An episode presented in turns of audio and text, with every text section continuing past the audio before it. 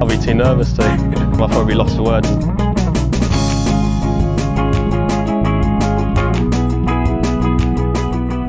Hello and welcome to another edition of the Lost Words podcast. The Lost Words podcast this week is brought to you by Manscaped. Manscaped are the best in below the waist grooming and they are champions of the world in this product. Manscaped offers precision engineered tools for your family jewels. Manscaped just launched their fourth generation trimmer, the Lawnmower 4.0, all across Europe. That's right, they are on 4.0.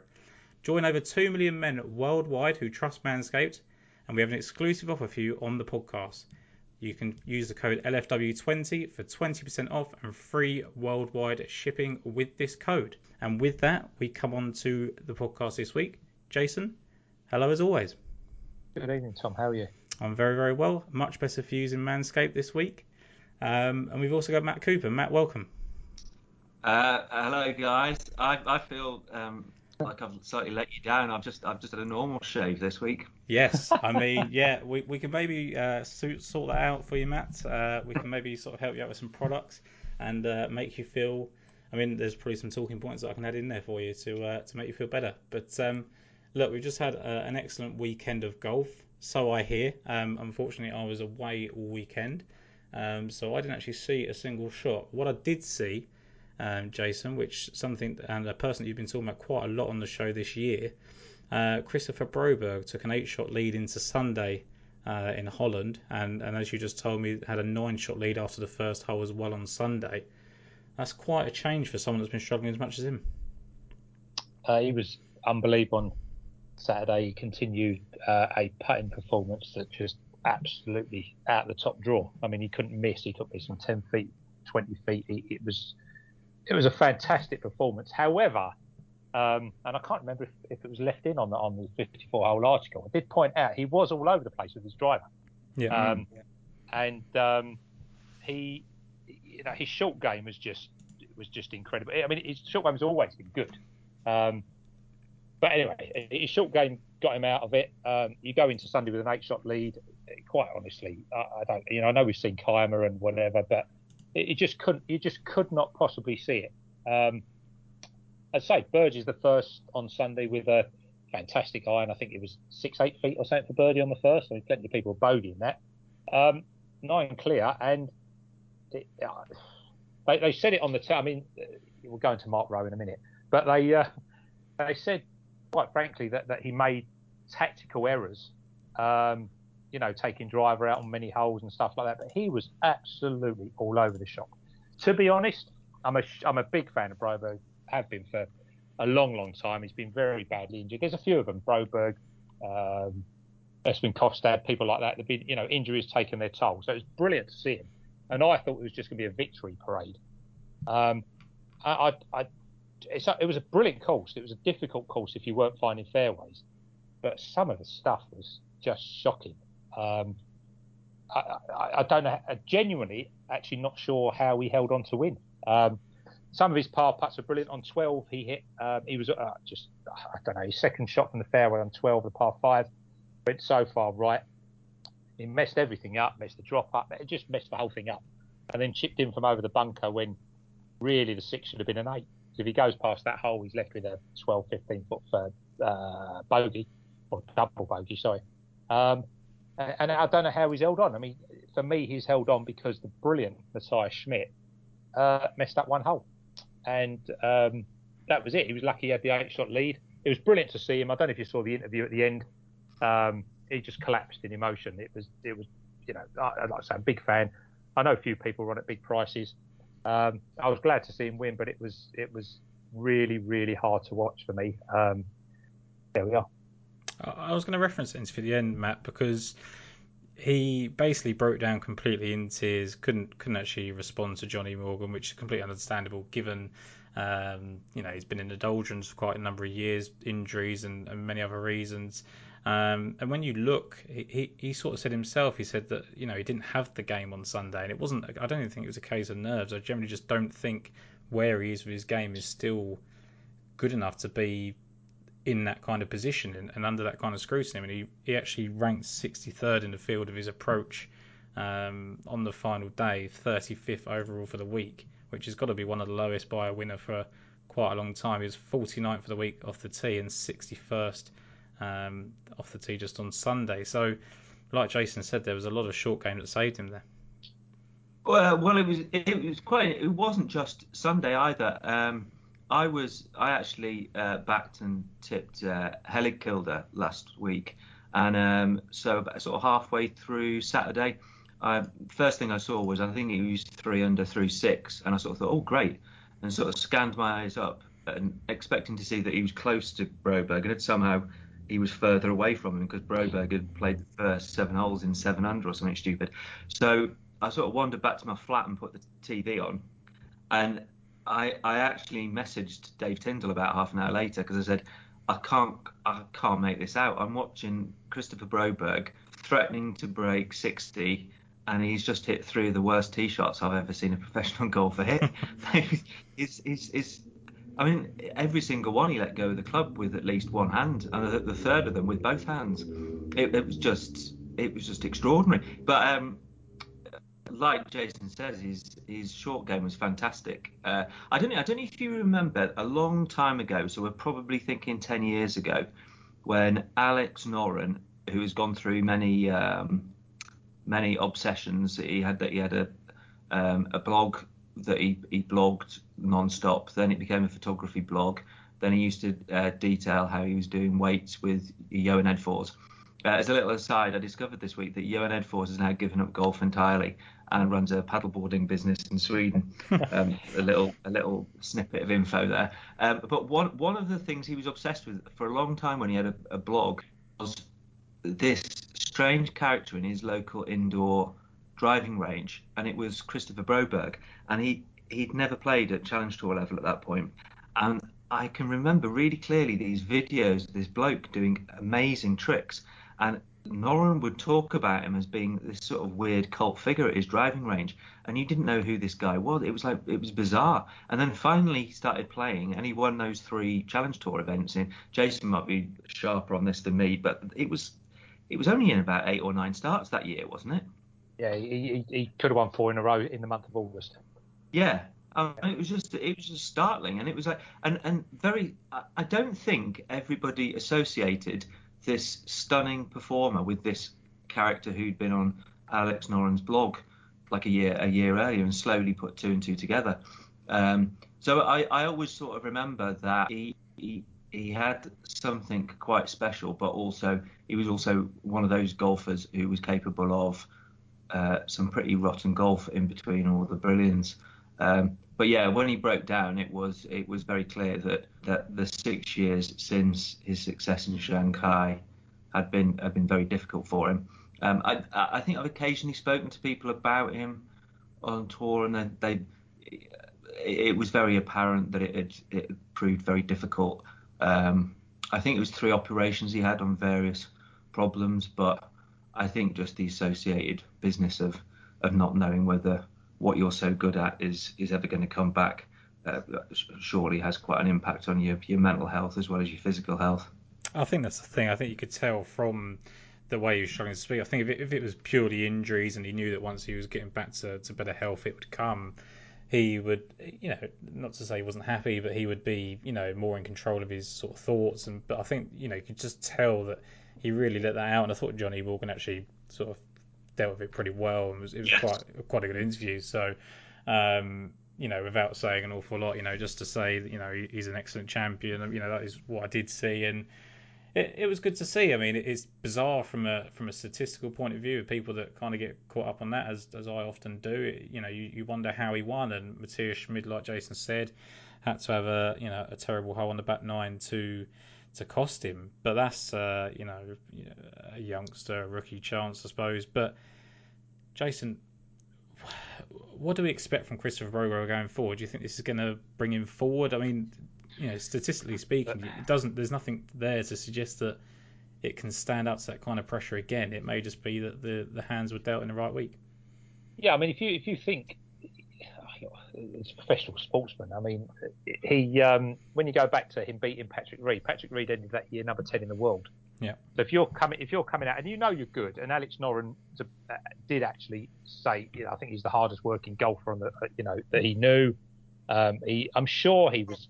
He Noren said that he was, you know, one of the one of the best Swedish that he'd seen, or whatever it was. I can't remember back then exactly. So he's finished the year of 65. He's beaten the world number 10, not far short of the end of the year. Um, and he can't do a thing. I mean, he literally cannot do a thing after that. He goes from end of year 65 through the 200s, and last year was 2069. I mean, for a professional sportsman, that's just got to kill you. What, what's happened? I mean, obviously we know injury and stuff like that.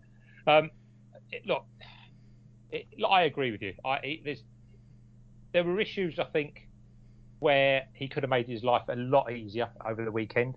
He took driver out, I don't think, where he needed to, and he knew he had problems with the driver. Um, but this was a weekend that, that, a lot of people were under pressure. I mean, Schmid was brilliant. I'll go on to him in a little bit as well. Um, we saw Canizares. I mean, he was under pressure to gain his card. And what he done on 18, I don't know if you saw that, was just bizarre.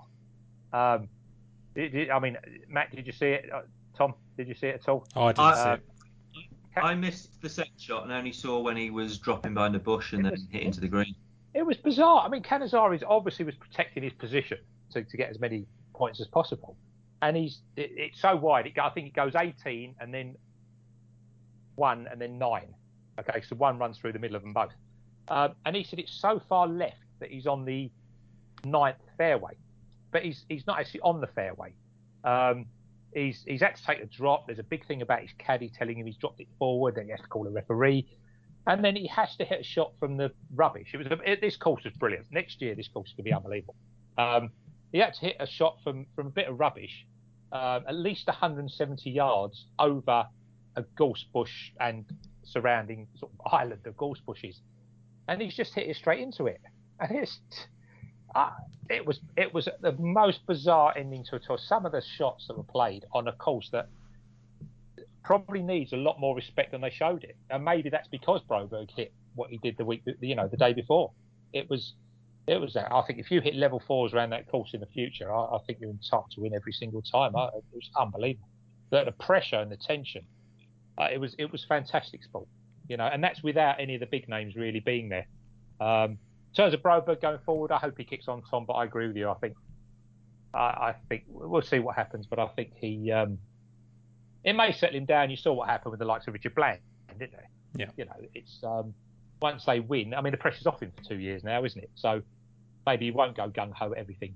Um, if, if, he gets it on the fairways and on the greens, he's going to be lethal with a putter. Uh, we'll see what happens. Um, yeah, it was great. I did enjoy it. Yeah, there's a lot to be said for being able to free roll into the rest of the season and, and obviously next year as well. On the course, you, you mentioned obviously that it was a great test and people will be looking at it thinking, you know, 23 under one and it wasn't that tough. But David Horsey actually tweeted saying it was a great week at the Dutch Open, another gem of design from Kyle Phillips, and he'd love to have seen its teeth with some wins. So, uh, sorry, Tom. Uh, sorry, so my point was I think people thought that because of what Broberg was doing. Yeah. It was in fact that uh, it was a course that demanded you to hit fairways. You know, yeah. you had to hit the fairway. Sorry. And, but that's the thing, isn't it? As well, is much like many other courses around the world and on different tours, etc. It, it's so contingent on, you know, the conditions. If there's if there is no wind, if there's no benign, if, there's no rain, if, if, there's nothing that kind of challenges you, then the best players in the world are going to stand up there and, and make their scores. And it will be interesting to see how that goes, considering the reviews that they've got.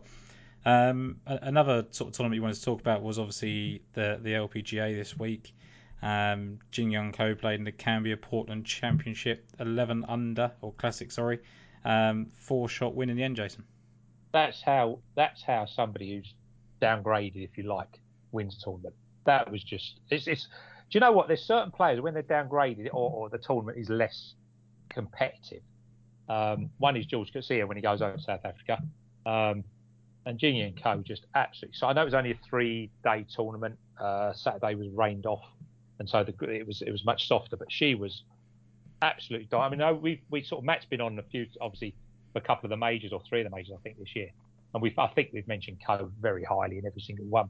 She was outstanding. I mean, Matt will correct me. She has won the Evian once, twice. I can't remember. Uh, uh, she won it once. Yeah, that's right. Yeah, and, and this very much reminded me. It was it was you had to be careful. Um, the scenery was it was a stunning, stunning course. I, I absolutely loved watching it, and she was just different class. And the way she finished it on the par five, she didn't need to do anything. She was miles clear anyway. Uh, she hits it, I don't know, 25, 30 feet behind the pin, just a two putt and, and come home, and she holds the 30 footer. And I love it when they do that because that ruins everything. Because she's supposed to leg it up to two feet and the others putt out, and then she does that. She knocks it straight in. Absolutely different class. She was absolutely brilliant, and it was it was yeah, it was great to watch. To be honest with you. Yeah, it's, you know, it's like you say, it's a play that we've been talking about a lot this year, and, and it's good to see those you know come home to roost. And you know, like you say, it was a, it was a shortened event, but she took full advantage and, and got the job done. Another exciting uh, winner was Darren Clarke at the Sanford International. Um, you know, there was some big names playing in that tournament. Steve Stricker, obviously one of them, who we're going to come on to later on in the podcast. Um, I was delighted for two reasons. One, because I liked Darren Clarke, and two, because I thought Steve Flesch was a good bet and didn't bother doing it because I was away. Um, so I'm glad that he lost uh, the playoff. But, you know, he, he's actually, you know, playing some great golf at the moment, Darren Clarke, over on, on the seniors tour. And, you know, I'm not sure he looks in great shape. You know, I think he's enjoying life, but there's certainly some good goals to be said there, uh, Matt. And you know, I think that we're, we're constantly seeing these guys now going over to the senior tour and, and playing some very consistent stuff. Uh, yeah, um, I've I've got to confess I don't I don't watch a great deal of uh, senior golf. I, I, I but perhaps because there's so much of it, you've got to ultimately decide what you want to watch and what you of don't. Course. And um, I, I sort of I really struggle to get um, too motivated by it, if I'm really honest. Um, no. I'm, part of, I think part of me is I, it kind of grates with me that I think I think lots of them have made a heck of a lot of money and uh, they, uh, they kind of make it's, more. It's, and it's it's a bit. It, I think it's a. I think the phrase I was going to say was it's a bit rich, and it, it literally is. I think that I, I kind of think that they should toddle off and the money should be spread around, like um, uh, other tours and things. I mean, which, but but even that very fact, I mean, if I'm really honest, it still staggers me that as much money does go into golf every week as it does. When you consider how many tours there are all around the world, it's utterly staggering the the amount that golf attracts. Thank God, because um, yeah, otherwise we wouldn't have anything to punt on. Yeah, no, I completely agree with that actually. And you know, the, the fact, like you say there, that all this money goes to pros that are well established must be pretty much set, considering they're in the Champions Tour for a reason. And and people like Challenge Tour uh, golfers are, are, scratching around for a few bob. It is uh, it comes on to uh, you know what's right and what's wrong. And talking of the Challenge Tour, Jason, a player that we've been talking about for a number of years, and someone that's been projected to win for a long, long time. Um, he was a low amateur at the Open that he played in uh, in 2017 at Birkdale. Um, but Alfie Plant's off the mark now. Yeah, it's been a long time coming. People have been bigging him up for years and years and years, haven't they? But then, I mean, how many do they not big up? Do you know what I mean? I'm sure we could put up 20 names, and when they won, we go, oh, people have been bigging him up for seven years. so it's great to see him win. He won the three man playoff. Um, and just out of interest, um, or not out of interest, actually, I'm going to say it anyway, whether you're interested or not, he won a three man playoff for the European Amateur in 2017. He's now gone on, obviously, and won on the Challenge Tour. So we might see him, you know, in the next year or so coming up. Um, he Nicolai Hojgaard won the European Amateur in 2018. Matthias Schmid won the European Amateur in 2019, 2020. So, and obviously you can go back to people like Rory and people like that. So keep your eye on Christoffer Bring, who won the 2021 European Amateur this year. Don't forget him, because what happens is they go off, don't they, and they end up sort of finishing 138th in, in when they eventually make the top level.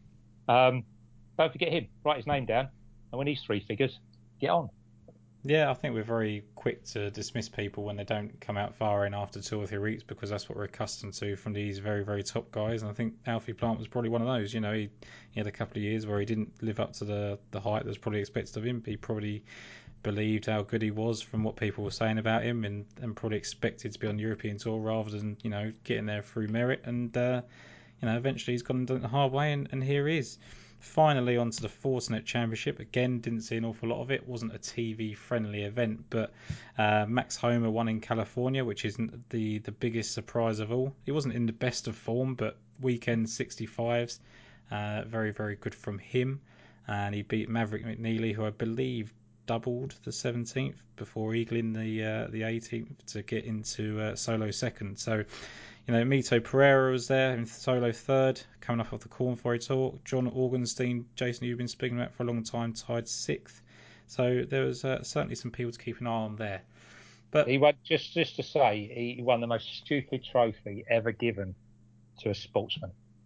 I mean, why why a professional golfer needs reminding with a four foot tee that he's won a golf tournament? I, I just just absolutely ridiculous. I mean, there's some rubbish about. I mean, the South Africans have some really weird trophies. Um, that was just uh, pathetic. I, you know, I'd have just smashed it up if I'd have won it. I do think there are some stranger trophies who won, and maybe we can do a uh, slideshow of terrible trophies.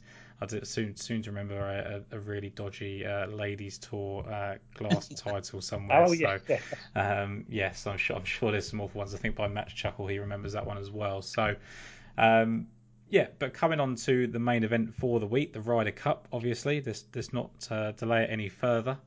Um, it's been a tournament that's been dominated by the Europeans, not even just you know you'll always hear this one seven of the last nine, but you know you go back to 1985 really, and and it's kind of been a massive thing for for European golf.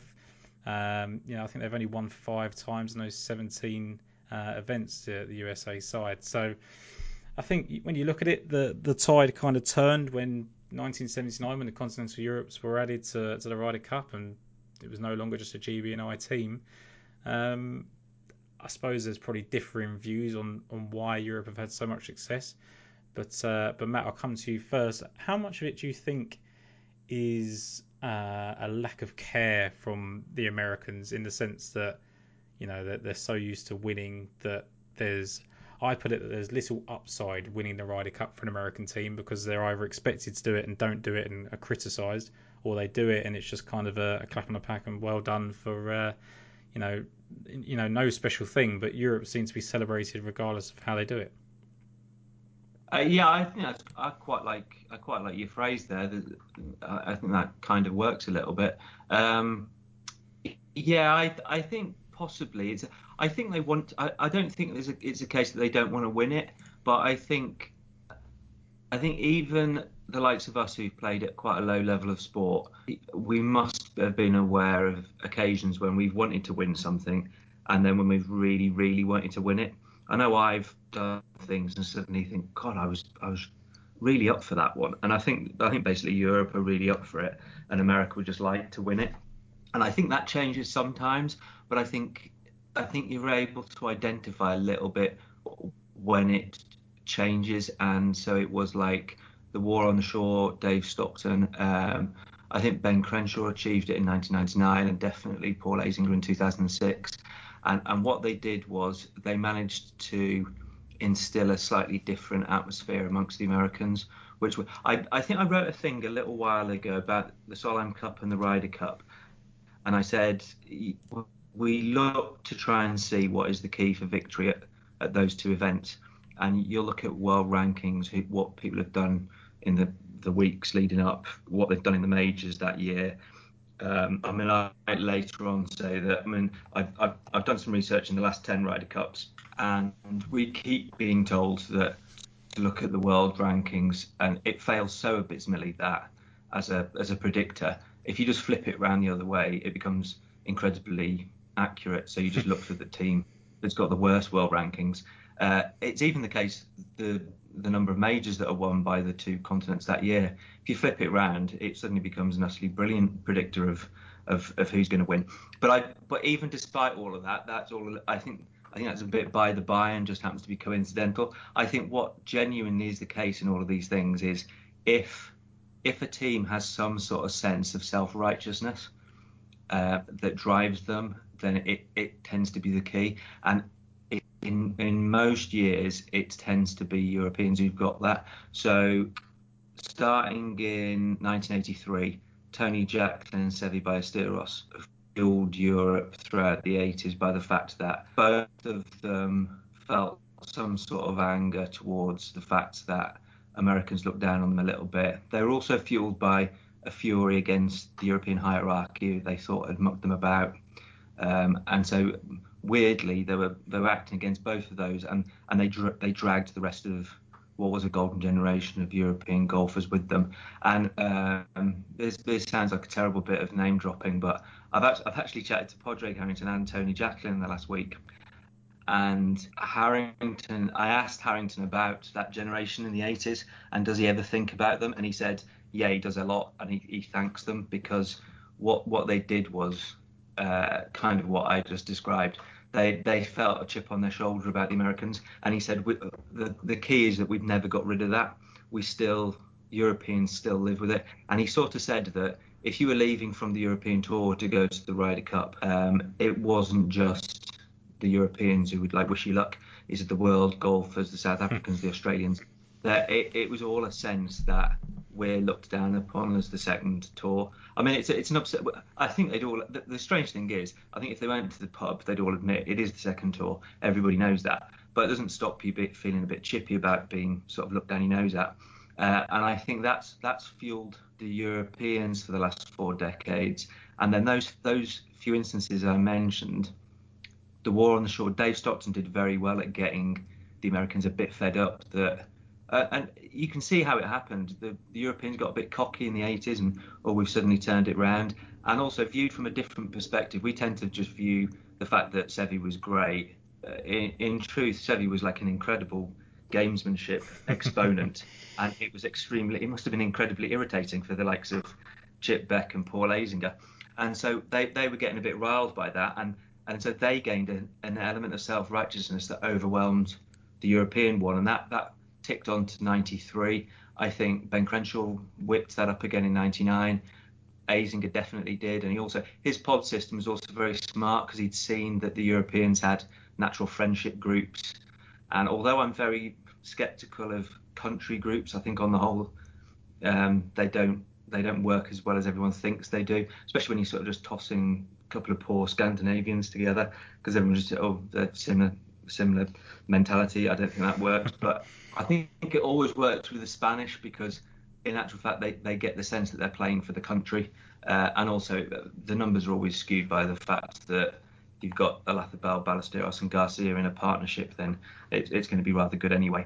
But um, but Azinger spotted that, but he also fueled let's let's let's get one on, over on this lot because they've been beating us up.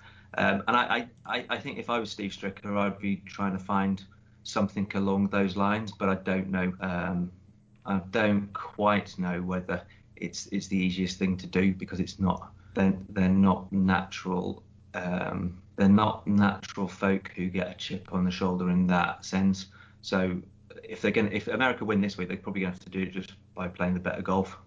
Yeah, and I agree with a lot of that. I think that you know, like you say, it's very easy for the Europeans to say, well, you view us as secondary players. We're not as good as you in the world rankings.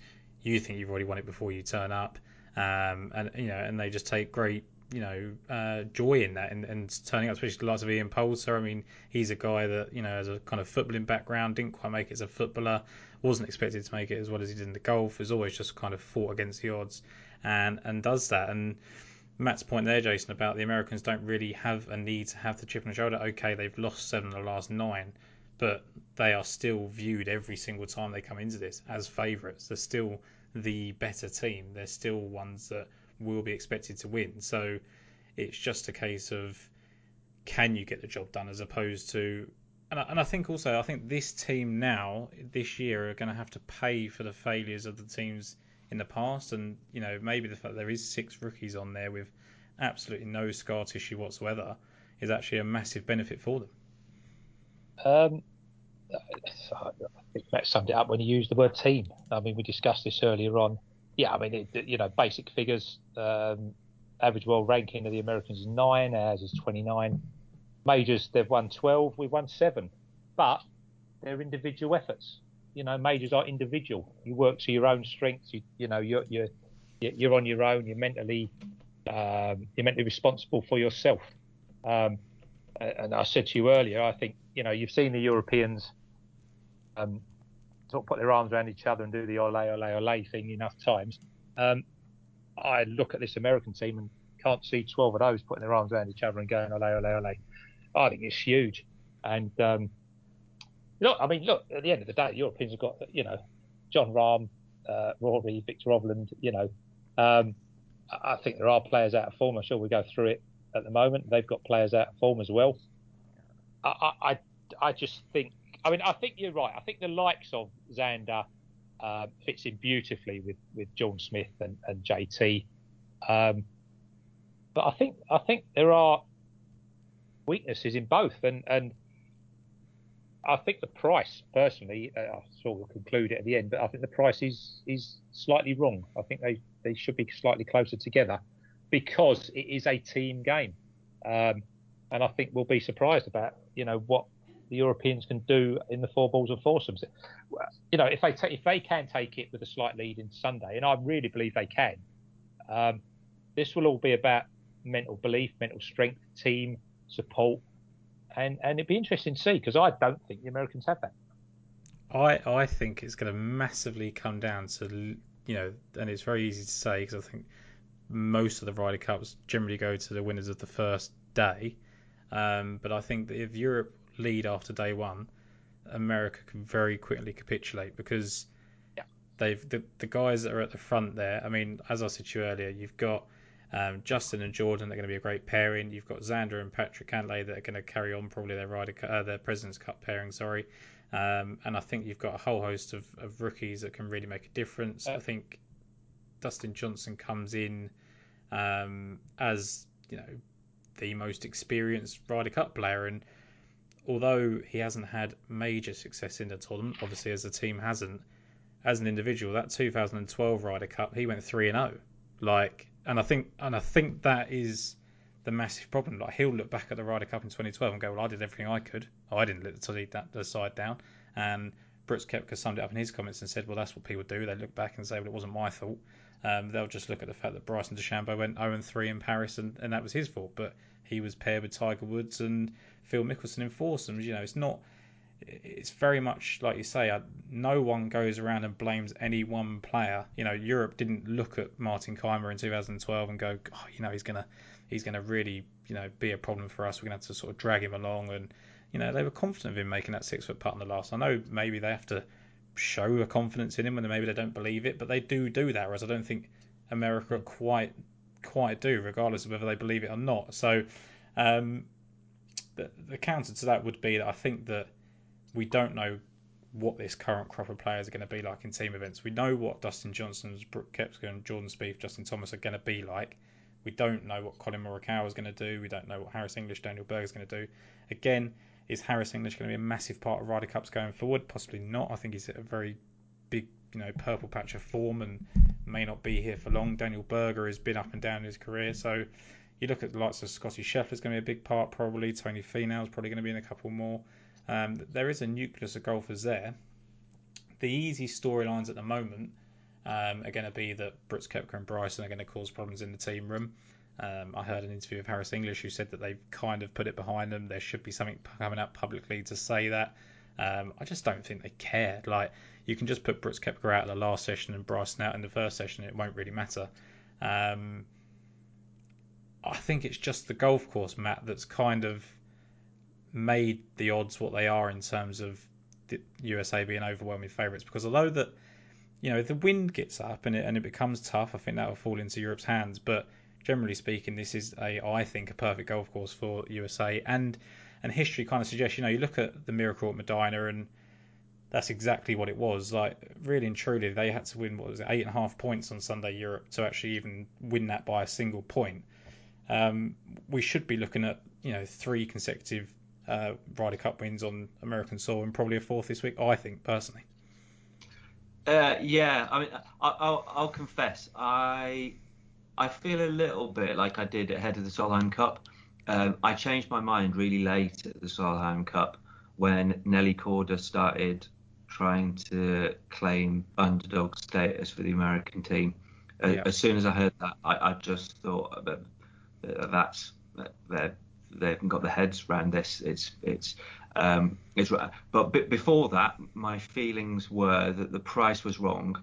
Yet I could see it all going pear shaped for the Europeans if the crowd got noisy. And I was remembering um, when they got trounced a bit the only time in the last sort of six Solheim Cups, and and this time um, it's a slightly different thing. I'm, I, I think the price is wrong. I think I think it should it should be a heck of a lot closer for for all the reasons that Jason was discussing about teams and stuff.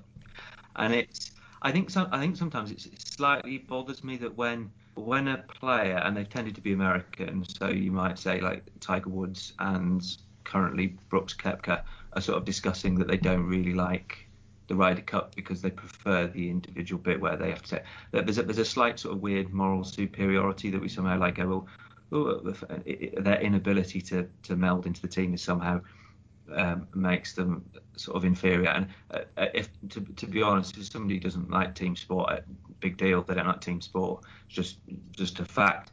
But I think it, I Brooks is like is a, uh, strikes me as being a classic example of the the sort of problem that the Americans have. I, I just can't see that Brooks Koepka deep down in his gut desperately wants to win this. So that uh, when he really has to dig deep, I just I'm not convinced that he he he has it in him to dig deep, which is what somebody like Poulter and Sergio Garcia um, do have the capacity to do. Um, to, to counter the, that, Matt, though, sorry, just to interrupt, would you would you say that that Brooks he wouldn't care about the Ryder Cup as a whole, and maybe wouldn't care about pairings. But when it comes down to a singles match on Sunday, do you think he'd be so bloody minded and stubborn that he would win that singles match purely because he doesn't want to be defeated? He wants to hold that moniker of you know not giving up the point and not being the one that lets people down on Sunday.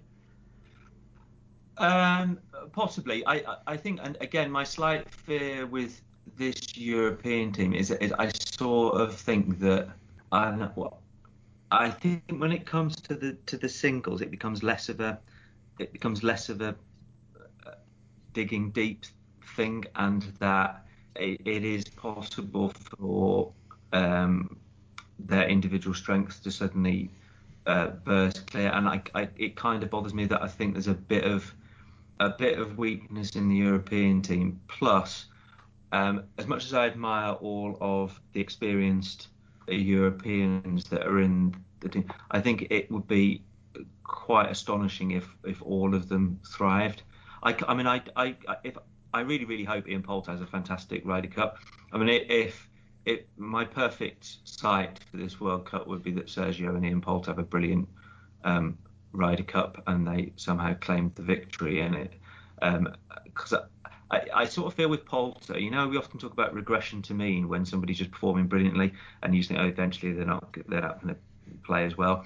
I sometimes it, there might be a sort of rebound to mean with him because he's not had a, he's had a couple of sort of ordinary Ryder Cups.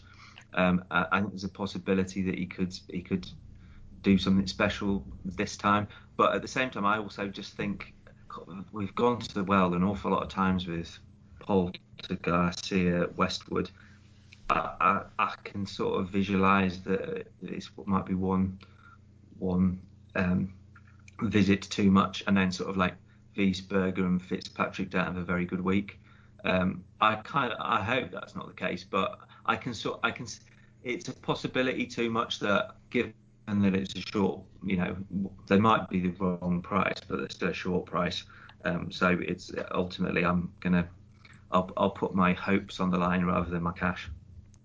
When when you say it's an important thing that you said there about Ian Poulter because I kind of feel the same way. Is that all the time Ian Poulter's got two arms and he's competing on the PGA Tour on a course on courses that don't really suit him. Um, you know, he's generally going to come up for Ryder Cup consideration, um, and and that will be it.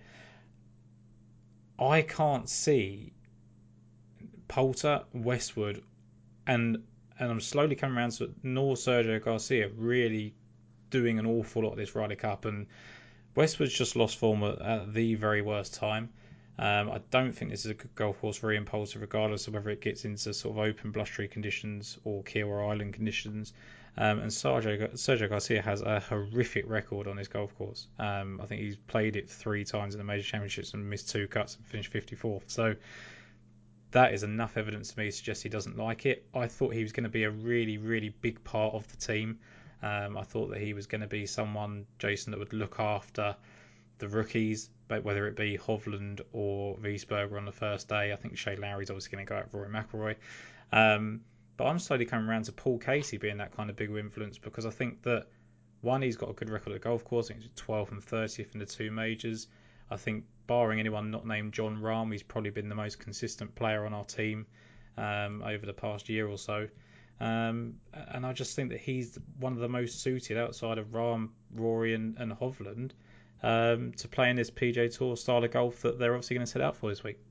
Yeah, I think you're probably right. I, I think we've got, I think Rory has a huge responsibility this week. I would say even more than Jon Rahm for those number one. I think McIlroy is the key to, you know, keeping this close or going ahead. I, yeah, and I wonder whether that's going to be. I mean, I'm sure he won't mind. I have no idea, but um, I, I do think that that you you can certainly see, as you say, I Johnny Rahm speaks for himself, doesn't he? But I think it's it's McIlroy. You know, there he is. He's got the most majors. You know, he's got. Um, oh God, I've lost his record here. Hold on, where are we? Uh, yeah, what's 11 9, 11 9 4. So he's, he's so experienced. He's, he's won 11. He knows the course. He's got everything um, about him for the course. Obviously, finished third back in 210, didn't he? Um, you're, you're, putting me off more and more. You know that. every, every time you two speak about it, I, I, I do get what you're saying. I think the problem is that I'm not entirely convinced about the Americans, but I get that there's potentially a lot more weaknesses um, in the European. Um, I think one advantage we have is Padraig Harrington.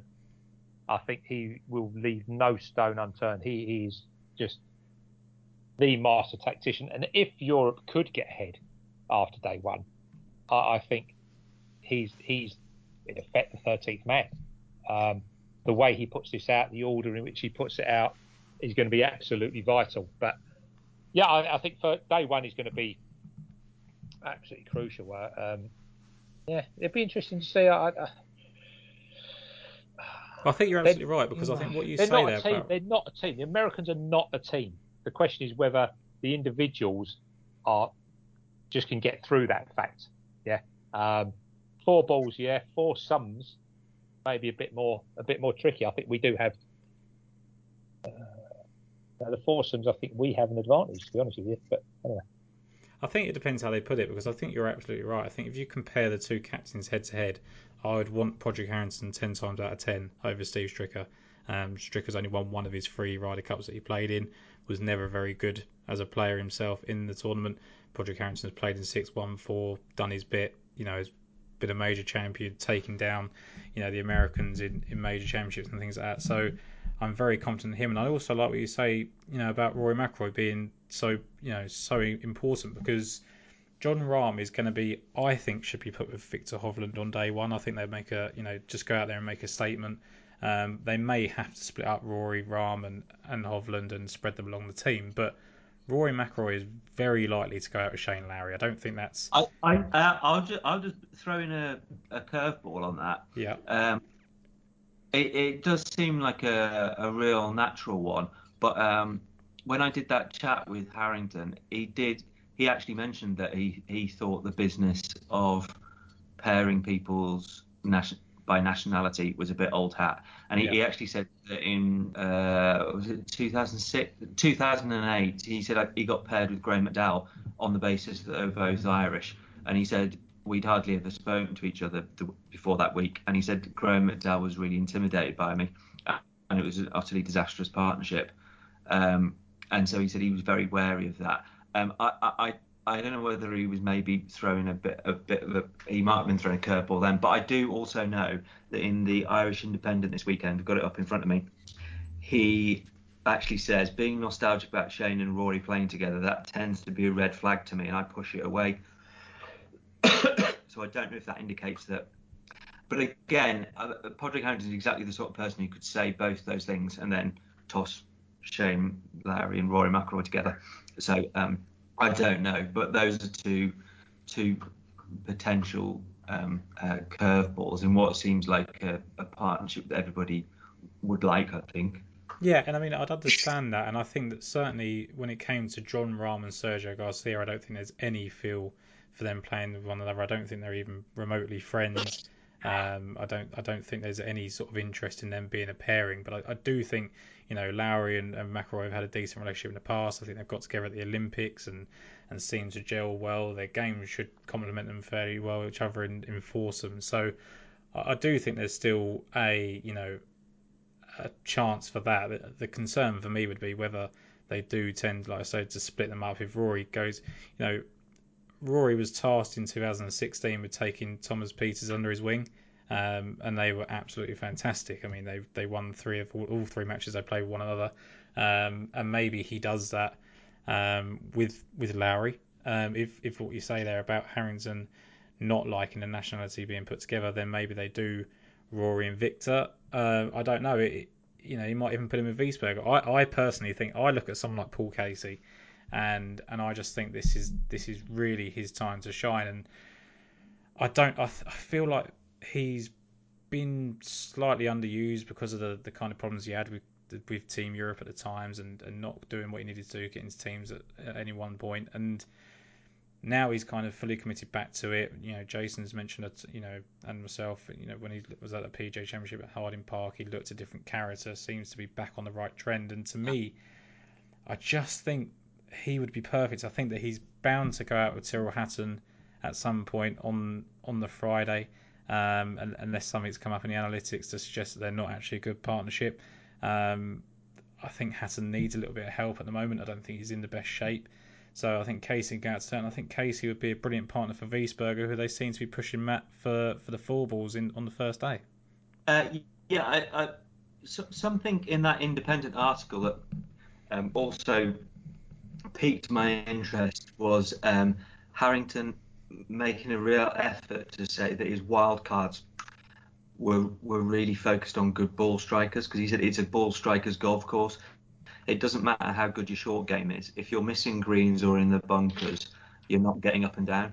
You either have easy chip shots where an average chipper can do well, or you have unbelievable chip shots, bunker shots. Uh, you just don't want to be there with a scrappy game. Um, and then he sort of singled out a few people as being really good ball strikers, and he's quite excited. Uh, Tommy Fleetwood was one, but I mean that that almost makes me think that when, with his good record at Whistling Straits, um, Paul Casey's ball striking has been great for the sort of last 18 months, hasn't it? Yeah. Um, that, that explains a why he has done well at Whistling Straits and also perhaps why Harrington is quite excited about his team. Um, and yeah, I can see him. I can see him figuring and doing very well. It, it, uh, when he's played at the top level in the last 18 months, he's just been sensational.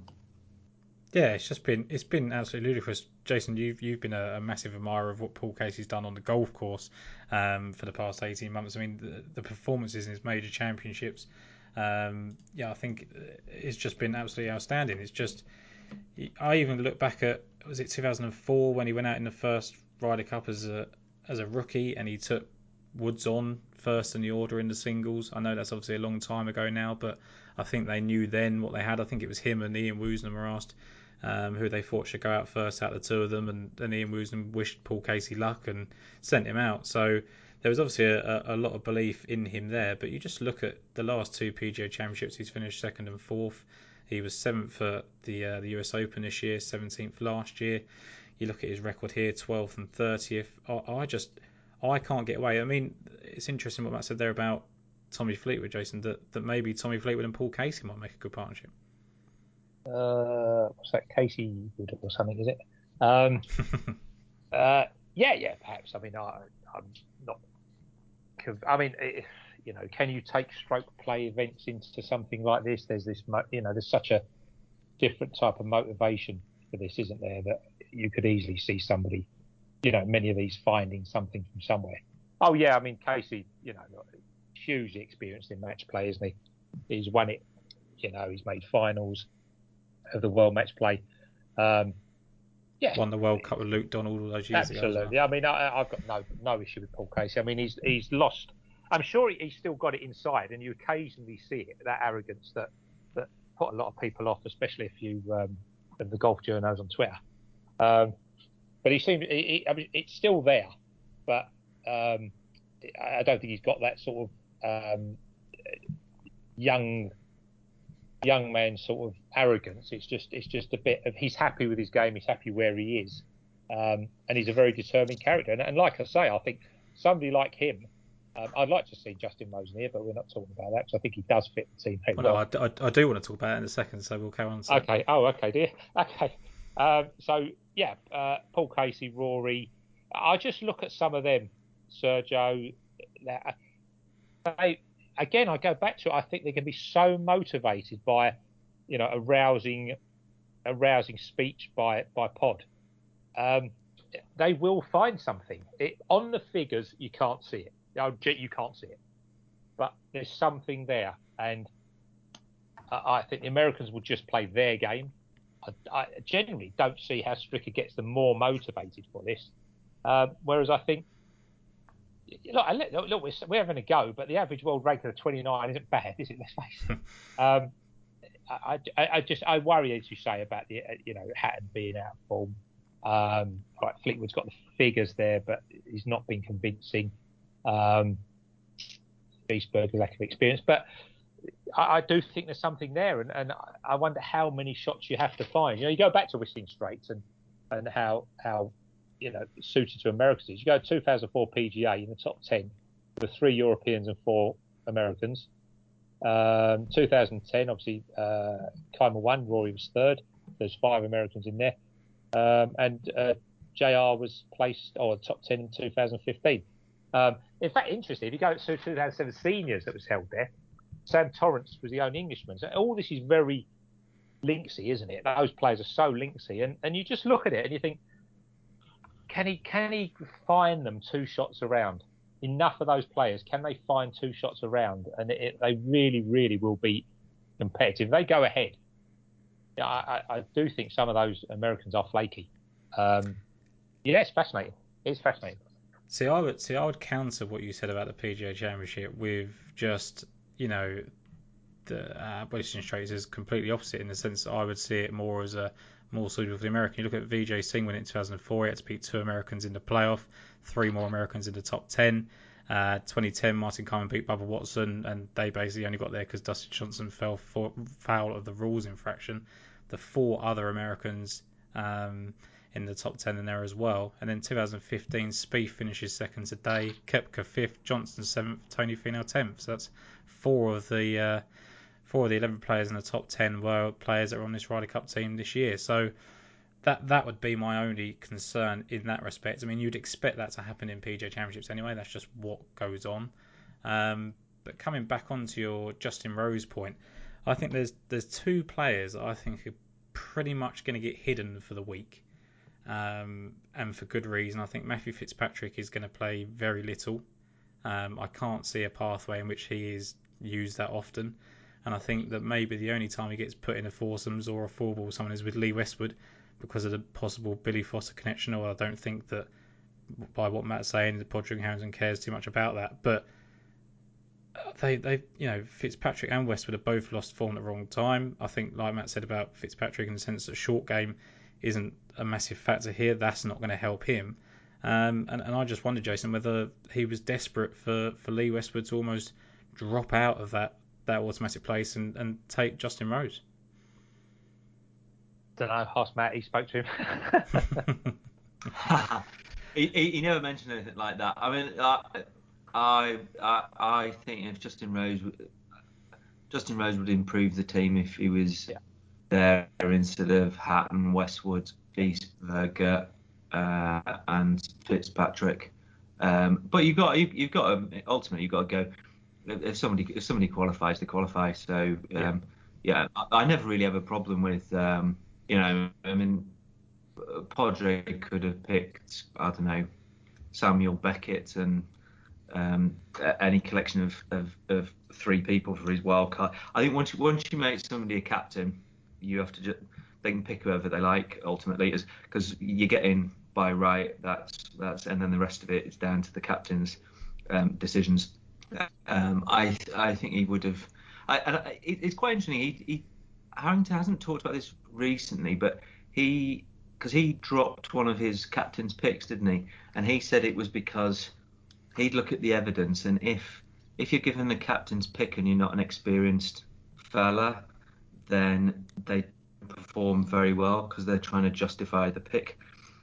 I don't, I, I don't know what that evidence would be, and I don't have the time in my life to go through all the all the wild cards to, to, work it out. But it, it, it, it, kind of makes a little bit of sense, and it, it, shows that he's got faith in Shane Lowry to actually go ahead and and, and do it. I, I think it's very interesting. I think I think put it this way. I think he, he did say that Wiesberger would have got a pick. I think I think I, I suspect that's the sort of thing that you say when somebody's got in you, you you're not going to say. Uh, I mean, if he gets asked the question, the last thing he's going to do is say, "No, I wouldn't have given Bernd a spot in the team if he hadn't earned it." I mean, unless unless he was so crushingly honest, he didn't care what what, what implications it had on his confidence.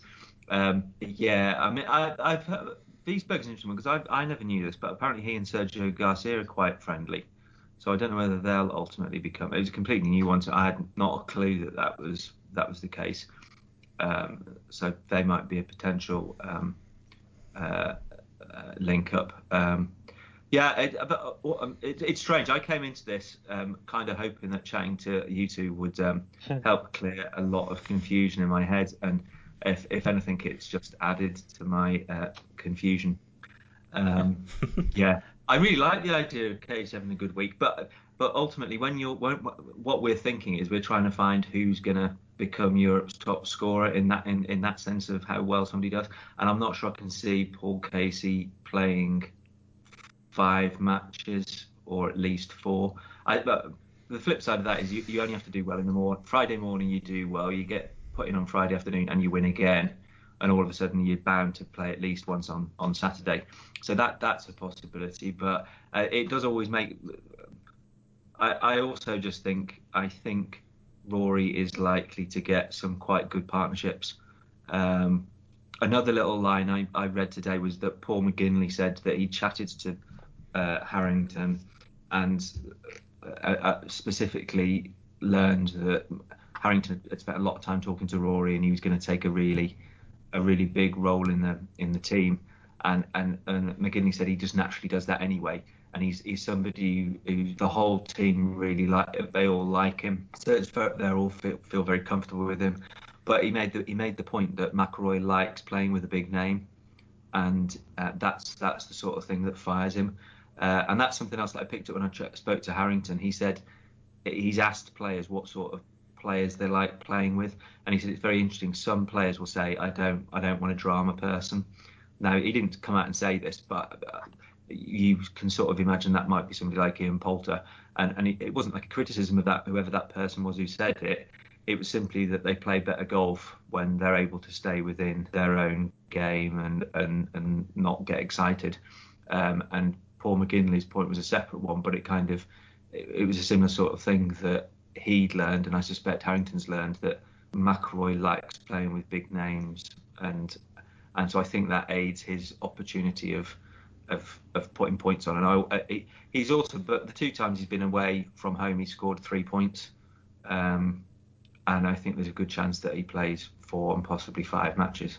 So yeah, um, in terms of top scorer, I think I'm persuaded that Rory's my my my go-to this week. Yeah, I would I would agree with a lot of that. I think that that's exactly my concern with Casey is that although I look on paper that he is um, a perfect example of someone that could play five matches. I think he's very adaptable. I think he should be using foursomes more than he has done in the past. I think he'll deliver a point into singles. I think there's probably four players in this Ryder Cup team that I'd be really confident of in a singles point, and it'd be Rahm, Rory, Casey, um, and Viktor Hovland. I think they can all go in there and do that. Um, obviously, Shane Lowry could be buoyed by it. We all know the the set of cojones that Ian Poulter comes with. Um, and talking of balls, Manscaped uh, have engineered the ultimate groin and body trimmer by focusing on intelligent functionality and an incredibly comfortable grooming experience. Their fourth generation trimmer features a cutting edge ceramic blade to reduce grooming accidents thanks to their advanced skin safe technology. And I now feel as confident about shaving my boys as Ian Poulter does in winning Ryder Cup points. Um, so, what you know, Padraig Harrington has said there about his Ryder Cup picks.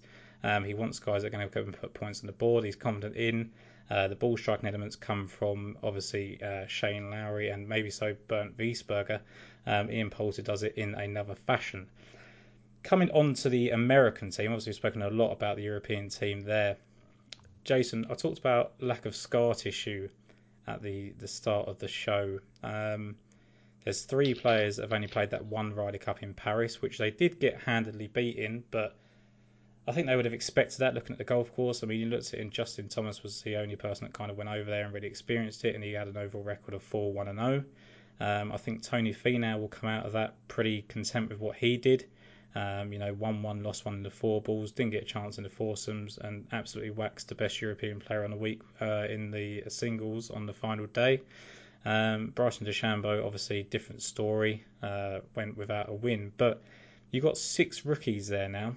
Um, you know, I think rookies by name only, really, in the sense of Collin Morikawa, Patrick Cantlay, Xander Schauffele, Daniel Berger, Harris English, and Scotty Scheffler. But it does raise some questions. One, I think, I think personally, it's a good thing that they've got this many rookies in there because I think that you know it's a chance for a new age of of Ryder Cup teams. I think that you know, lots of Collin Morikawa, Patrick Cantlay, Xander Schauffele, they're all going to be mainstays. Scottie Scheffler, you'd expect to go on and get some wins and and really force himself into future sides. The other two, not so sure whether they've kind of peaked at the, you know the last current seasons and and maybe won't be so heavily involved. But you know, uh, you know Jordan Spieth has played in three Ryder Cups, but his record is pretty good. He's five one and zero oh in the four balls. He's two one and two in the foursomes. Terrible singles record. He's lost six matches across the the Ryder Cup and, and Presidents Cup without a win, but you know, the team aspects, Jordan Spieth and Justin Thomas, I think, are locked in as as teammates, and Patrick Cantlay and Xander Schauffele also as well. Jason, who would you predict? I know you're not into the idea of predicting teams and pairings and things like that, but is there anyone there that makes a suitable selection for you? Uh, it's, it's exactly what you say. I'm not into. I'm not into. I'm not into, let them say it and then I'll have an opinion on the matchups. Um, Morikawa was not in, I mean, they're going on about okay, it's his debut, but it was his debut at PGA Open, which was fun. Um, but he's not in this sort of form really, and and uh, I'm not knocking his his resolution, but I, I, certainly think if he's you know if he's if his game's not on, he has to get up and down. As we all know, Morikawa was not really the first one on your list, is he? Um, Jordan's great. Love Jordan. Everybody loves watching Jordan Spieth play golf. So him and JT, I think, are so strong. I, I think you've got weaknesses. I really do. Um, Brooks, like you say, I mean, I don't know what his attitude is here. One minute he can't stand it, the next minute, you know, he loves it anyway. He's not up for it at all. He's been told to say that. He doesn't give a monkeys, and he's probably injured somewhere anyway, isn't he? He yeah. just doesn't want to be just doesn't want to be left out. Um, Bryson's got an appalling record again. Who are you going to put Bryson with? You know, um, DJ's lost four out of five in um, in pairs. Um, you know, singles is three out of four, but I mean that's that, that puts them behind the eight ball when they're going into Sunday. You know, when you break it down like that, I know we're we're comparing the teams and therefore they do look stronger, but. As a, again as a team effort, I, you know, if you said to me, okay, here we are, we've got an individual stroke play, and we've got them against them, you know, it's going to be close still, to be honest with you. Um, again, I just think when you look at it as a team, yeah, you can put two two teams together. I mean, obviously Scottie Scheffler won the, uh, you know, was runner up in the match play. I sometimes think he doesn't really know where it's going, to be honest. Hmm. um, he's got that. He's got what like um, Alexander Cañizares did over the weekend. He sort of moves everywhere, doesn't he, all the time? Um, and I think you can get under his skin, to be honest. Um, it, it, just, uh, I, I, can't. I'm not going to predict who they go together, but I'm just not convinced of, about them. Um, it's who that you know. Uh, I don't know, mate. I'm going to keep making noises until you interrupt me. Do, do you think that that there is so much caught up in the world rankings in the sense that they're just so strong? Because, like you say, there the world rankings aren't taken into the fact that Collin Morikawa has had a bad back for you know an extended period of time, has lost some form. You, you would expect the, the, the rest and recovery may have kicked in and that would help. But again, his game, like you were saying and alluding to, it doesn't necessarily match and merge with match play. You know, he, he's not. He can get hot with the putter, but it doesn't generally tend to last over a, a number of days. So, um, you know, it might be okay for one session. He might get hot, and he's also always going to be ball striking there. But if he does have a bad day with his irons or his driver, or the course is too long for him, that is a massive indicator. And he, he could actually be left out of more sessions than you would think. Um, I think for me a massive, massive thing for the Americans, and and it's not just because he's the person that's most talked about. I think how they play Bryson DeChambeau is is absolutely essential to to victory because Matt, I said that there is absolutely no chance he's going to play in foursomes because of the way that he hits the ball now. Um, he will not play foursomes. There's no one I want to play the ball. I remember speaking to Will Zalatoris on a podcast, and he said that he was playing with Cameron Champ in the Walker Cup, and every time he let him down with his approach shot because he was just not used to playing from those distances. And the same could probably be said for Bryson DeChambeau. But then someone else I was doing a show sort of talked to me, and they sort of said, well there's probably a, a, load of players lining up just to see what it's like him from that that kind of yeah. distance. So, it I think that he could actually go out very early um, in a in a foursomes or a four ball and and succeed really well. I think that him and Tony Finau would make an excellent four ball partnership um, because I think they could overpower whoever they play.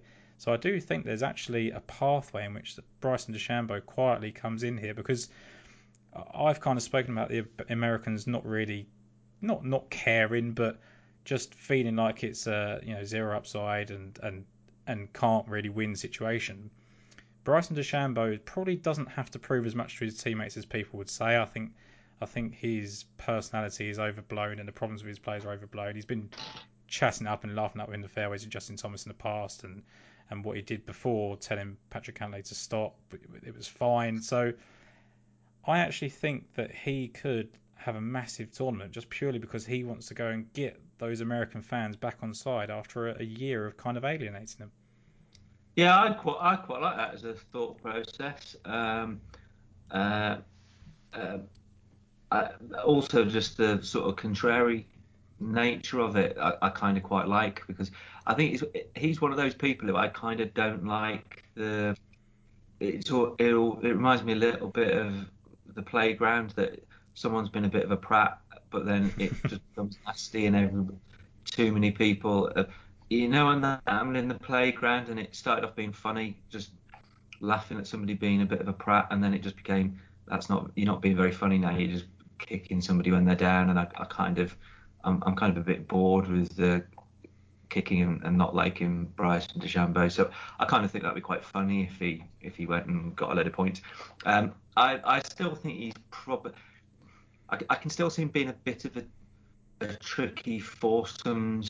Um, I can see people. I, I can see what you're saying when somebody might want to give it a go, but I yeah. can still see him being a bit of a tricky one, simply because the, there are so many things he likes to take into account, and I think it would just become quite a complex issue trying to discuss it all. And I mean, the flip side of that is he might actually find that if he just simplifies his his life on the golf course, he might make more of it. But um, that's that's quite a lot of questions to to sort of be asking and lots of things to fall into place. Um, I don't think it's out of the question, um, and I think it would be quite funny.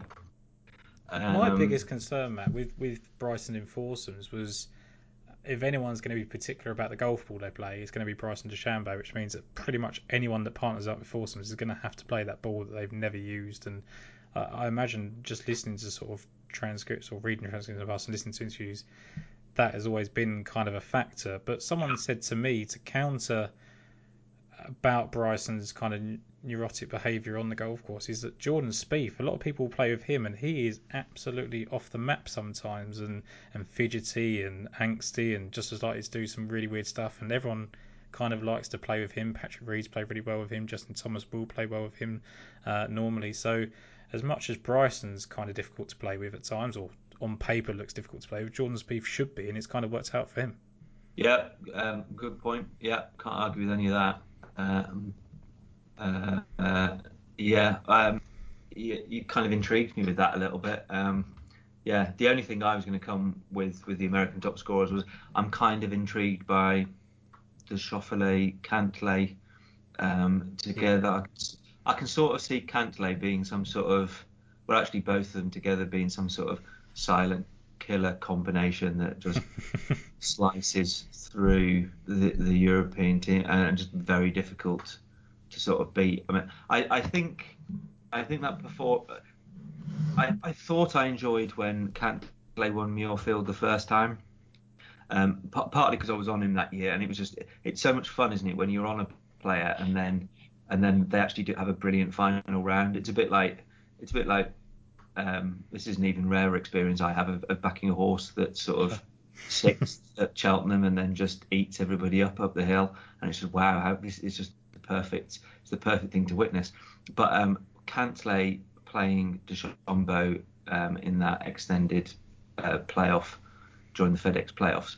Um, I thought was just absolutely brilliant to witness. It was just it was great fun. But that's that's another strange thing that everybody was astonished and amazed by what Cantlay did, but um, in a strange sort of way, you overlook the fact that DeChambeau was kind of like is equal to a large extent. It's just he, in the end he didn't he didn't win it. So mm. that, that, kind of indicates that he's quite a decent um, head-to-head performer.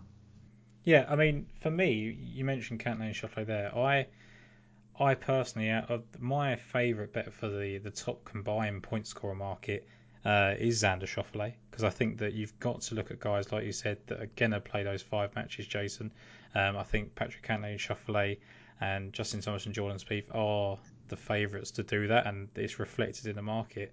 And it's not just because Schauffele is the outsider. I think, I personally think he is less likely to go cold on a Sunday singles match than Patrick Cantlay is, which which sounds harsh considering what Matt's just said about how he performed against Bryson uh, in that playoff and how he played that whole Sunday and how he gained 14 strokes on the putting green. But I think that Xander Schauffele, to me, I feel like you know what you're getting with more than what you do with Patrick Cantlay. Oh, I don't know. I think that makes a good point. I think they're, they're very similar. Um, is it's a bad word, robotic, but um, I think he's got to that stage now. Um, he's in the, and he's he's considered enough that um, he will actually play play how he needs to against who he need against whoever he's playing, as opposed to Bryson will just be Bryson, won't he? I mean, he, yeah. I don't think he's got the capability of changing his game to yeah. how the game how the match is going.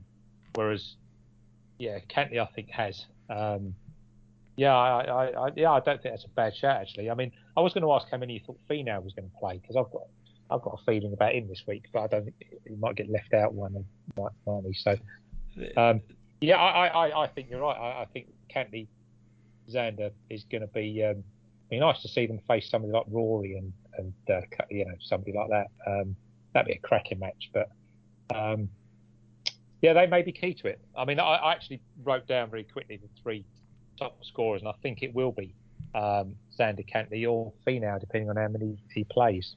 Um, anyway, yeah, there we are. There's a path for Finau if if he is the one that's chosen to, in brackets, babysit Bryson DeChambeau, because there's always these jokes made that he's got 100 children and Bryson DeChambeau would just be another one for the week. um, I think they make a good four ball partnership anyway.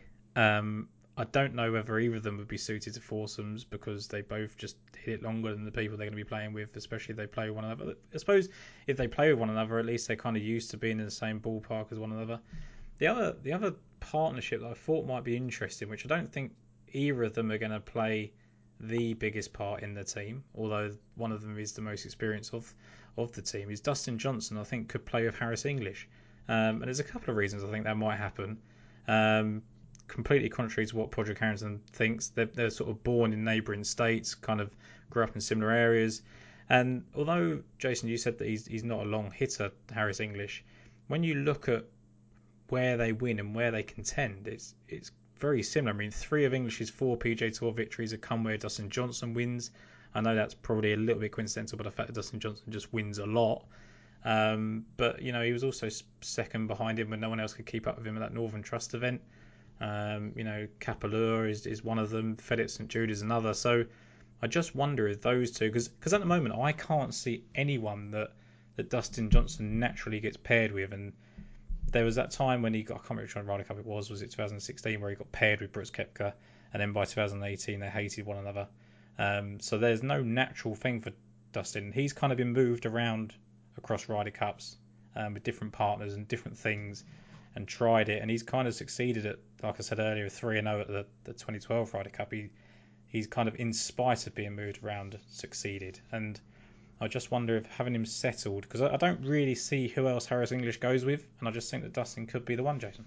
I, I think they they win as a pair. Uh, They win despite being in a pair rather than being encouraged by being in a pair. I think that is the best way I can sum up most of it. Again, like you say, you, you mentioned the obvious, the JT and, and, and Jordan um, and maybe Cantlay Xander. But I think they win despite being in a pair. And that is the crux of this whole tournament. And I, I genuinely think that is that's the key to it. Um, it may well be that as individuals, their their, their skill set um, defies the fact that they're relying on each other, um, if you like. But I, I just I, look. I said at the beginning, I don't see it. I don't see where it is. Um, they may just be too good under the circumstances, under the conditions. But I I don't see it as being. Yes, the Americans came together as a team and won this Ryder Cup. That's that's it. Is Harris English going to be the one who does the Boo Weekly sort of ride down the fairway when he hits the tee shot? Uh, I mean, he could be. I don't know if he's that that exciting. At least Boo Weekly looked like he was someone that would do he that. did have great fun, didn't he? Yeah. he was um, he was brilliant. I remember talking to Oliver Wilson about that, and, and Oliver Wilson. Uh, it's interesting. And Oliver Wilson makes me come to a wider point that that sort of the that was a 2008 Ryder Cup that obviously Azinger introduced his pod system, and and Oliver Wilson was. I think they were poorly captained that year in the sense that Wilson felt that he was kind of just on the team. He made the team, but he, you know, uh, Faldo didn't want him, didn't respect him because he didn't win enough. He played that really good, you know, uh, foursomes match with Henrik Stenson, come back to get that half point against Anthony Kevin Phil Mickelson, then got sat out. Um, and then he had to go up and put it up against Boo Weekly, who happened to just have the round of his life uh, in that Ryder Cup. Absolutely steamrolled it. I think he shot was it 700 on a day, and and Wilson was second best on the day, shooting three under, and just got trounced. So there are individual times where players' good performances get hidden, and I just wonder, Matt, what Dustin Johnson, what, what Jason just said about Dustin Johnson, in the sense that he wins in spite of who he's paired with, as opposed to it helps who he's paired with. I think that that might be the crux of someone like DJ this week, is that I don't think there's any natural pairing for him, but he's just talent alone, and whoever he's going to be paired with is naturally going to be very strong. It could just be that him and Scottie Scheffler go out as, as experienced and rookie and, and just overpower the golf course. Him and you know uh, Harris English, I just said, he he takes responsibility taking those two guys out um, and gets it done without Dustin Johnson being the particular reason that happened. Uh, yeah, uh, w- when you say Johnson and Scheffler, that sort of immediately sounds like quite a good combination to me. Um, the, weird, the weird thing I always find about the combinations is, is one of my sort of pet hates a little bit. I, I like I like speculating on on who might be combinations, but when they're announced, you know how like Twitter will just, go berserk about, oh, this is just a terrible thing. What are they doing here? It's just terrible. I, I, it kind of irritates me a little bit because um, it irritates me for two reasons. One, I I think if there was if there was less fury, we might. I always want to I always want to ask the question why. I always like to say it's it's why with a question mark because I genu I would genuinely like to know why the captains have put two people together and because they're a little bit scared of a letting the cat out the bag just in case the pairing works all the week, but also just because they sort of can't be bothered getting involved in big debates. We never find out. But it'd be really fascinating if we could just properly find out that, just get an answer and, and just be told, oh, it's because, I don't know, the ball shapes fit and this, this is one that's all down, down to the statisticians who've said they're a perfect combination, or it could be these two have come together because they actually revealed to us that they really want to play together. Uh, but we never find that out. And, and if we don't know it, I don't really know how we can properly judge it, if that makes sense. It sort of reminds me of I remember watching a football match and a, a fullback, I think it was a fullback of Rafa Benitez's and um, Finnan. Is that does that ring a bell? Yeah, I'm not Finnan, good- yeah. Steve Finnan, and he never he never crossed the halfway line for the entire match. It was a Europe, it was Champions League match, and I can remember him getting loads of stick for never going on the overlap and never doing it. And then right, it was like two weeks later, I read something where Rafa Benitez had said, "I'm basically not going to play the rest of the season if you ever cross the halfway line because I just basically want you to defend."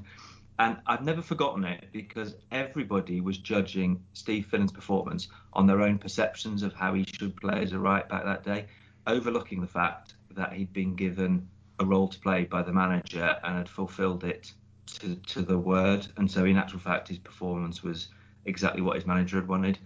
And it kind of frustrates me in sport that we don't know enough what they've been asked to do. We just we judge them by our own notions of of what somebody should do. We, it, uh, we could probably have a, a, podcast on this subject. It's it's it's a, it's a slight tangent, but I think the Ryder Cup and the Solheim Cup, this it becomes like a big a big thing because we're we're asking questions and we're pro- probably not asking questions of the right subject, if that makes sense.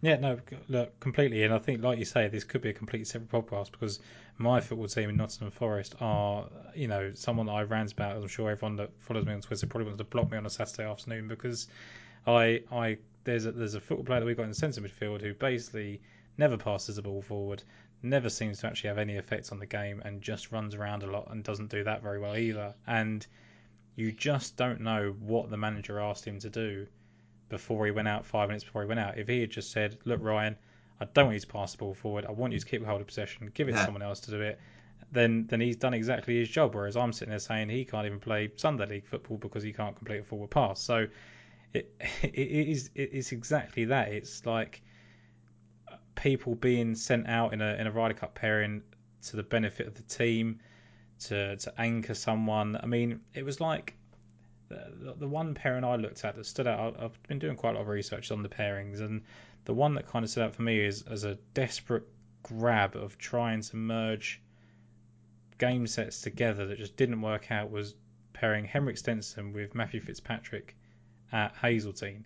In a sense, you just look at it, it just seems so obvious that you'll get the best ball striker on the team, or one of at the time, and the best putter, and hope that on alternative holes they will combine to make that work. And Whereas in Paris, for example, Tommy Fleetwood and Francesco Molinari just compared, you know, got exactly the same games.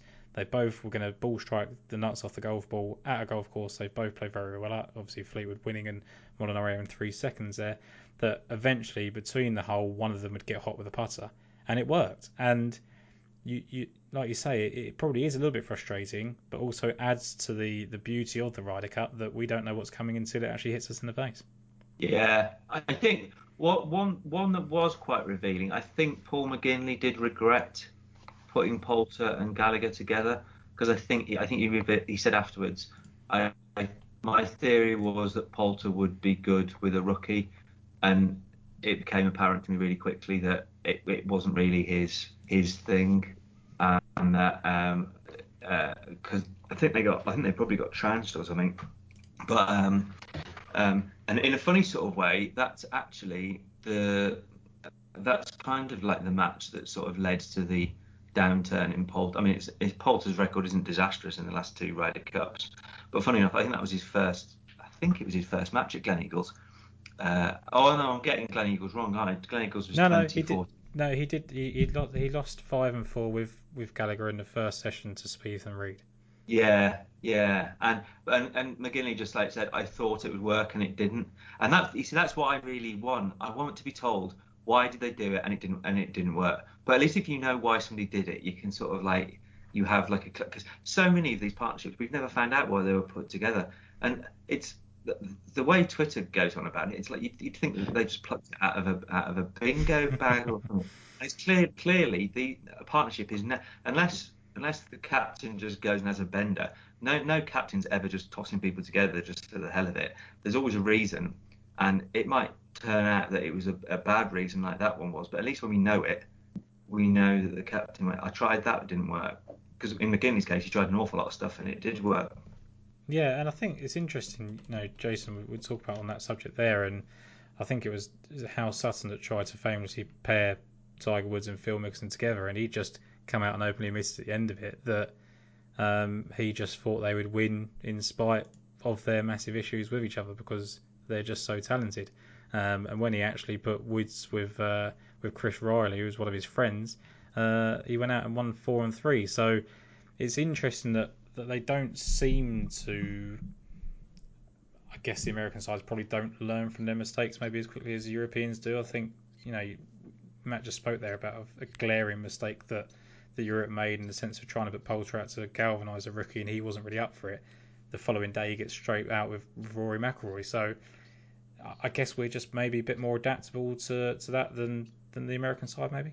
Yeah, I think you're right. Yeah, I think that's absolutely. It comes down to the same thing again. Is it apart from Jon Rahm, who I, I know is a you know a lovely man, I'm sure, um, but may not be able to gel and, and, and sort of develop his his game and character to suit his others. You look down it and, and forget how they're playing or whatever, and and what we know of them, you do think that there are an awful lot of people that that could play against an awful lot of people.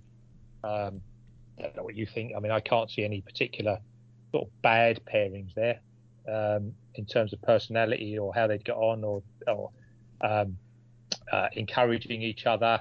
You know, uh, you know, finding a little bit with each other. I, I can't see that many bad pairings, but um, yeah, that's it. I think I think I've got to be honest. Go back to Poulter. Um, I think there's a bit of a worry with Poulter, to be honest here.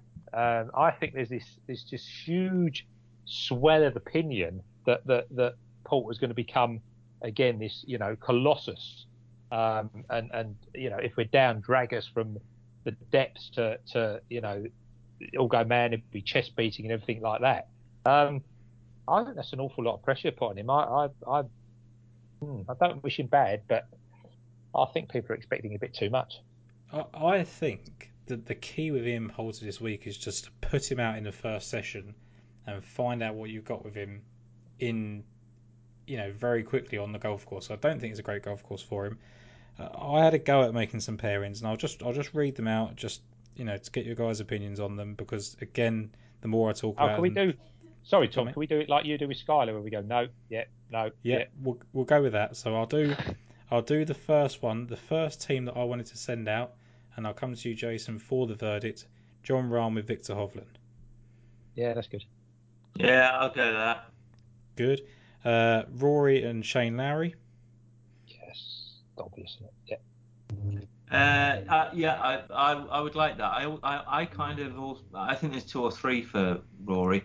I, I, don't know whether like that. I think Rory played well with Hovland. Yeah, I agree. I think, I think, like you said, I think that he likes to go out.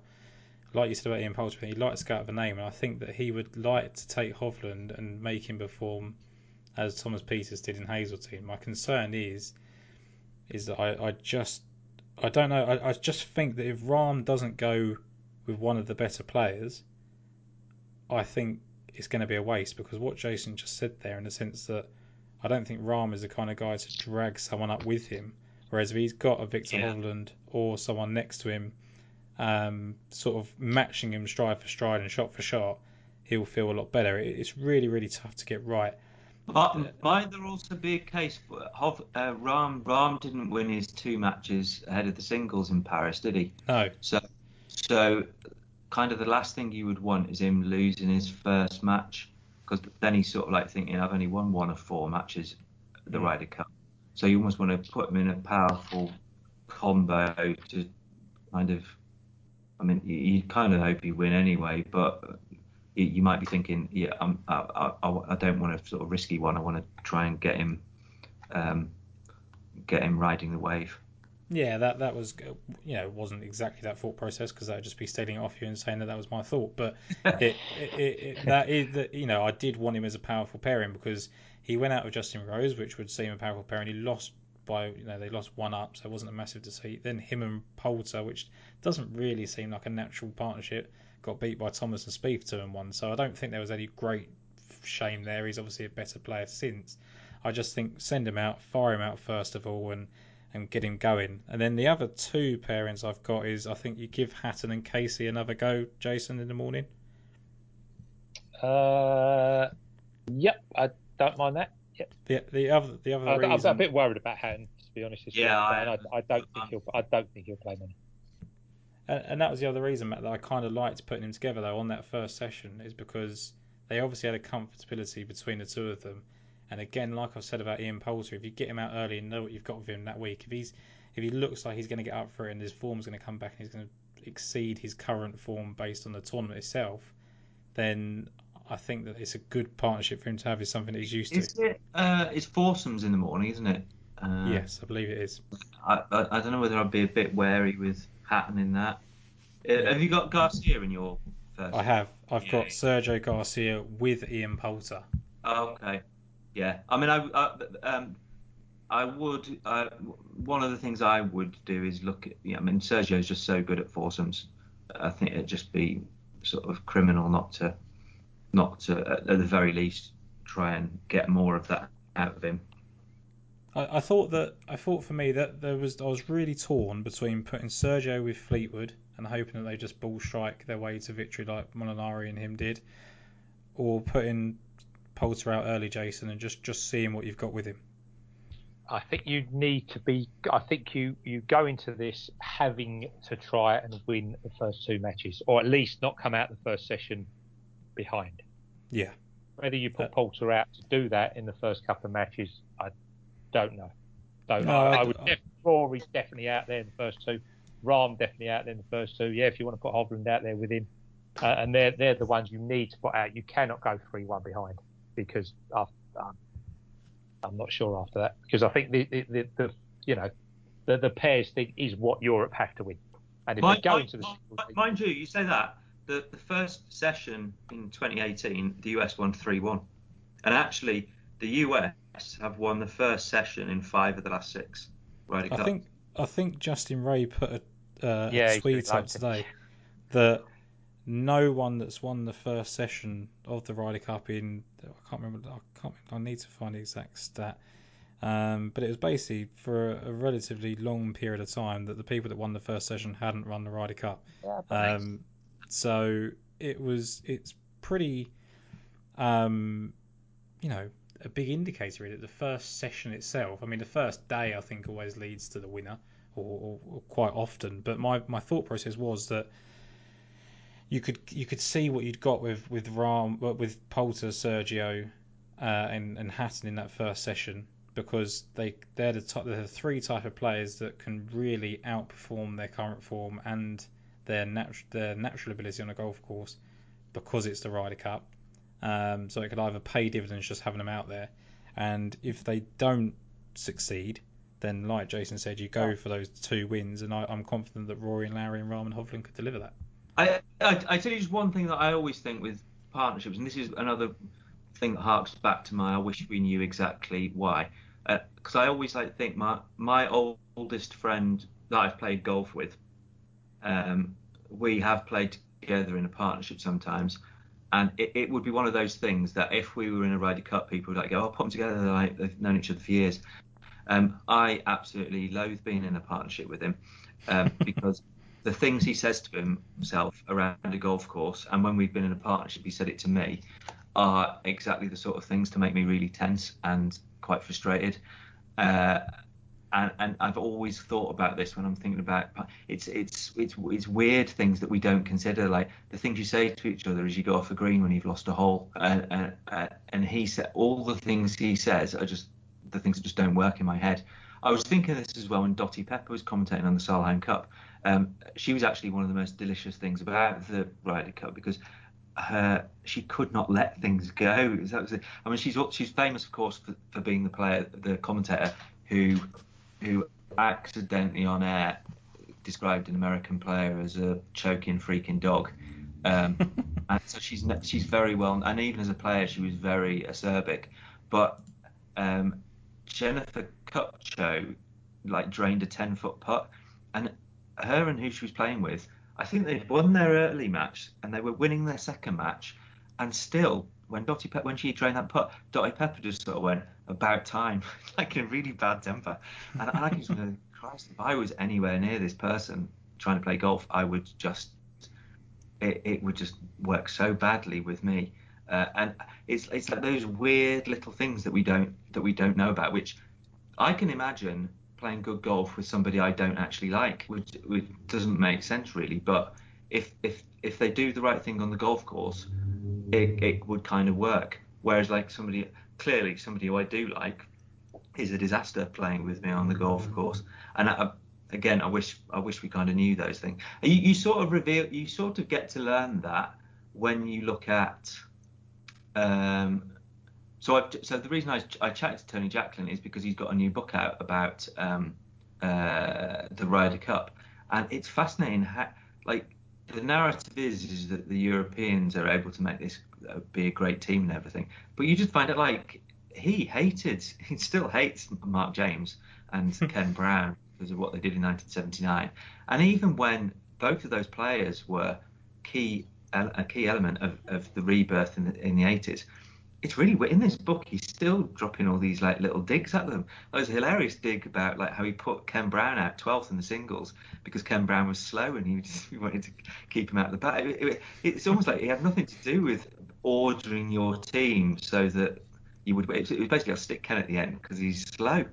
And um, that, that that actually led to a fantastic anecdote which tells you about the difference between the Ryder Cup even then and now which is that the Ryder Cup ended up being won when Ken Brown and Curtis Strange were still out on the golf course, and when they got to the 16th tee, the crowds had pinched all the tee all the team markers.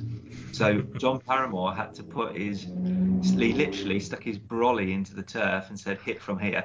And then when they got to the green, there's no pin because somebody pinched that. So John Paramor had to go and put his, his umbrella in the pin so that they could play for the green. And literally they were playing it in front of nobody, just John Paramor. It's, it's nuts. You, you can't even begin to imagine how that could become effectively like Alex Noren's game at the last Ryder Cup. Yeah, yeah, no, it's crazy, isn't it? It is, is, is absolutely beyond belief. What you know, the intricacies between this tournament. I was listening to. Uh, oh, just to go back to that stat, sorry, that I was talking about Justin Ray. So Europe have not led after the opening session of the Ryder Cup, so that's obviously the morning, not the day one, since 2006. So that's the stat there. That Obviously they've won all of those in that time and, and not been leading after the opening session. So, um, but I, I, was listening to Luke Donald on, on, on the No Laying Up podcast recently, and he said that you know um, what you had there with uh, Victor Dubuisson at the 2014 Ryder Cup. Now he went out with Graham McDowell, and and Matt, this would be another thing if you you know why was that the case? Victor Dubuisson was given his own room at the Ryder Cup to just go and play PlayStation with his friends rather than spend time with the team because they thought that that would help him perform his best just being relaxed in his own environment with people that he knows as opposed to the rest of the team. And then he will just go out during the day and do what he's asked to do. And I guess that Graham McDowell was the best guy to help him do that. Yeah, I think they'd spent a lot of I think Paul McGinley had identified from a long way out that De Dubuisson would get in the team and he'd then identified one man who was likely to get into the team as well, who would be able to cope with the fact that um, Victor uh, needs um, very particular way of, of being dealt with. Yeah, so it's like it's fascinating. I mean that that says a great deal for Paul McGinley's attention to detail to to highlight that and actually and, and of course it's it's it's so strange, isn't it, that um, although Tom Watson was thrown under the bus by Phil Mickelson and the team at the end of that tournament, uh, difference between what McGinley did for Dubuisson there, identifying he needed special treatment, and Tom Watson basically was just bad tempered throughout the whole week because he thought modern golfers needed babysitting the whole time. And he even, when they gave him a present, he sort of said, "What's this all about?" just, it was like a sort of comical contrast of of, of um, two approaches. Just uh, um, isn't betting related, but the, two of my favourite stories are also about the, the, changes between the tournament in the 80s and now. I, I was um, writing about these today, and I just think they're absolutely fantastic. One is that in 1981, the match was at such a sort of low ebb that, in sponsorship terms, one of the best deals on the table was £60,000 worth of cigarette coupons, um, which is just nuts and I think the alternative was eighty thousand pounds worth of Green Shield stamps, which uh, probably about two listeners know can remember what they were. That sort of like nectar points or something.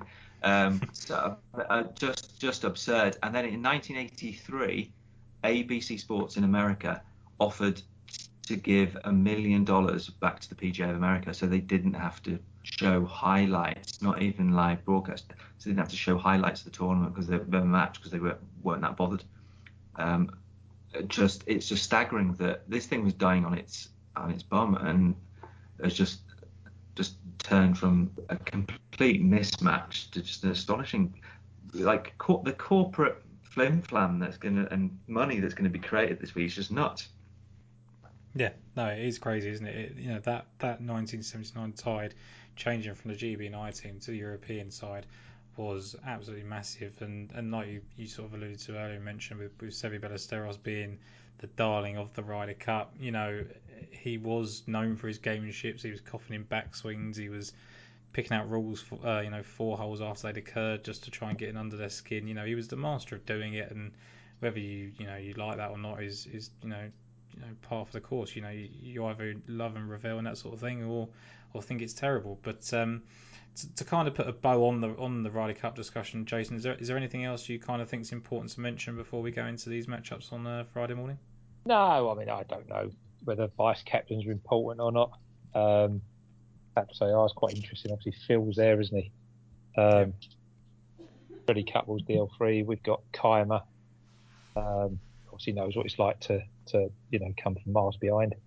Um, Stenson was lobbed in at the end for whatever reason. Um, I don't know if they make any difference. Uh, again, I, I, do think it's a personnel thing uh, as well as as well as play. You know, every week we're talking about play. I think this week is, is a lot to do with that. You know, who are these vice captains going to go out and follow? Which pairs are they going to go and encourage? And and I, I just think there's a uh, it's, it's a in, very interesting tournament because I think it's about personality as well as rare, you know, raw ability. Like you said about the the captains, I think we've got an edge on the vice captains as well. I think that the guys that we've got in there are kind of recent success stories in the Ryder Cup versus a lot of big names that haven't really had a positive impact for the for the American team of late. Um, you know, Phil Mickelson was chucked in there because you know he didn't get a chance to play. Uh, you mentioned Henrik Stenson being chucked in, but at least he kind of you know has recent experience. He's you know very good friends with Poulter and Hatton and people like that, which I imagine played into that. Martin Kaymer, obviously, Matt, um, a winner on the golf course, and I think he was, you know, inside the top 10 again in 2015 or top 12 again. So I guess, you know, again, like you say, it's really hard to know beforehand what it is that we're looking at and how much of an impact they'll have. But maybe the vice captains, you know, from what I've heard of, of what Luke Donald said on this podcast, the vice captains are probably more important than we probably give them credit for.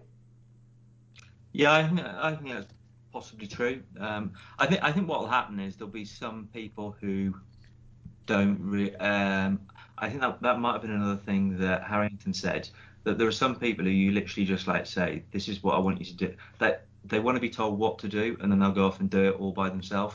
And then there's other people who kind of like quite like a lot of babysitting.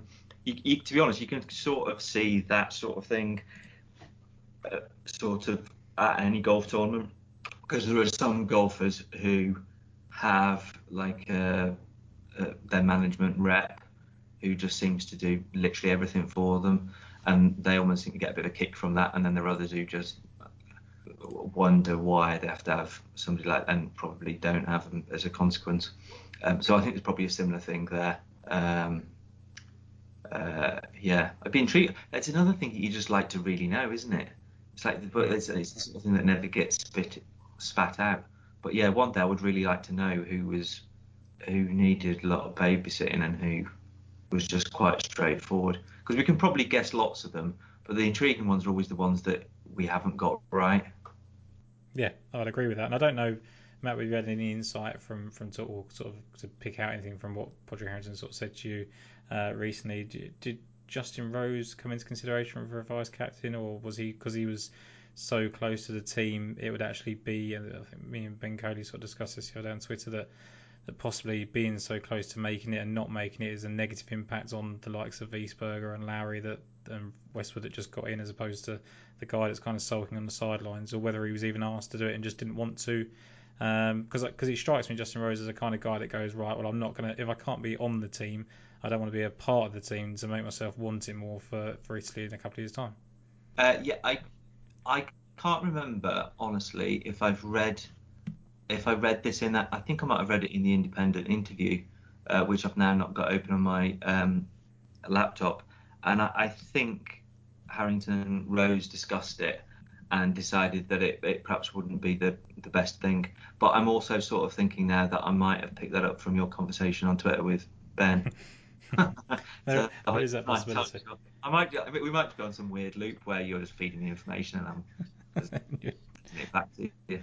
It, it could be that indeed. Look, I'm gonna just give a, a few bets for the Ryder Cup that I kind of liked. Um, you know, I, I'm quite confident in the the American team, and I think it's actually better just to bet them uh, to lead after day one because if, if they are going to win, I think they're going to have to do that.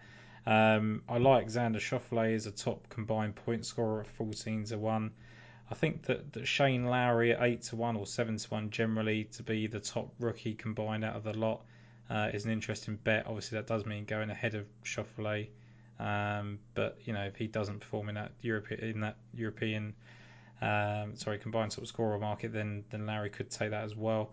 Um, and I also think that the, the day one foursomes win a 15 to 8 for Europe might be a good bet just because, you know, like essentially we need to win that, I think, to, to have any chance of proceeding to win the tournament. Jason, any other bets for you? Uh, I think the difference in price, I think 9 to 4, there was five to 1 uh, that no winner I was ever heard of. But I think that's probably slightly too big. I know some people play the draw every single time and, and trade the draw. Um, I'm not sure what that's going to do, but uh, I we're going to agree. I'm, I'm, guessing Matt's going to put this up. Um, I think the best bet and uh, each way bet to nothing is Rory McIlroy, five to one for most European. Uh, oh well, actually we've gone eleven to two now. I think. Oh, I think Sky yeah, just gone eleven to two.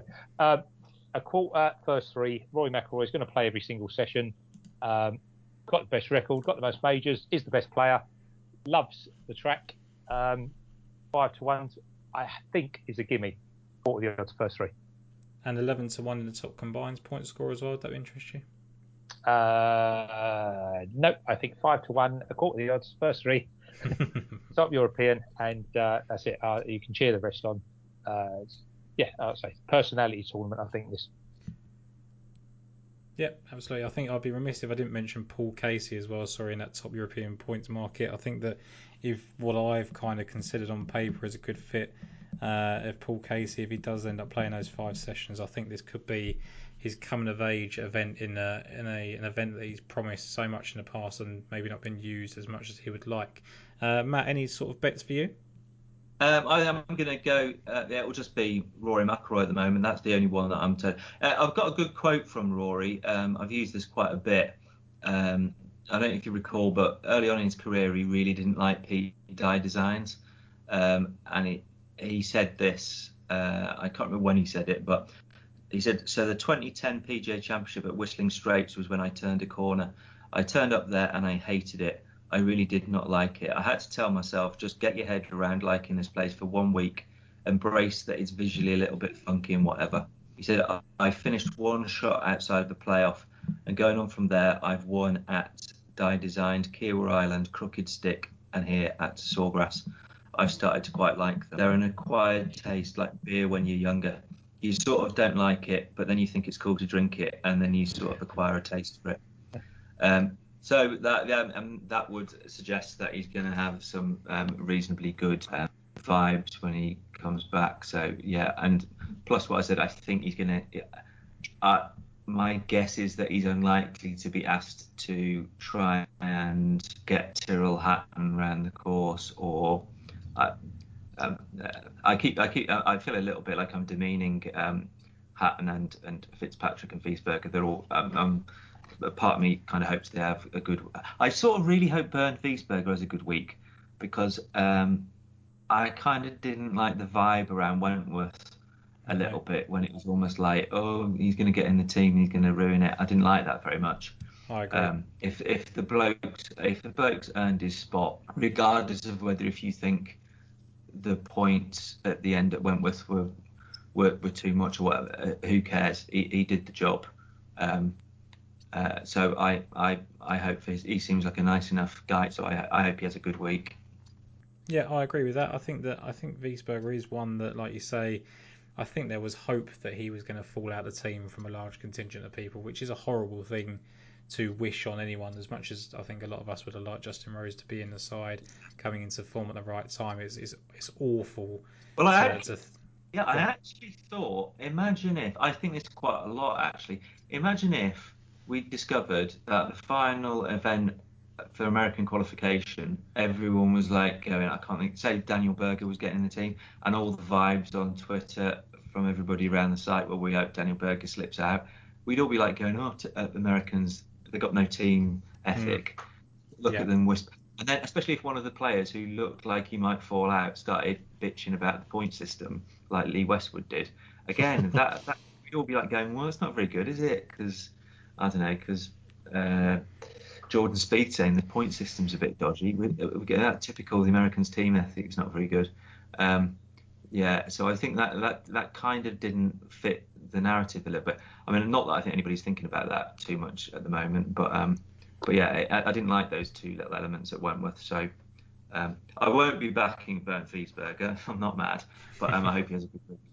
Yep, no, I agree with that. I think there's a pathway for him to succeed, but I think we'll put a bow on that. I think you know we, have talked enough. I think that you know a lot of what we said, he, you know, is out there already. You know, in terms of camaraderie for the European side, lack of it on the USA side. I just think we've maybe took a deeper side into it and, and possibly countered some of the arguments there with with other, some other information. But thank you very much, as ever, uh, Jason and Matt, for coming on.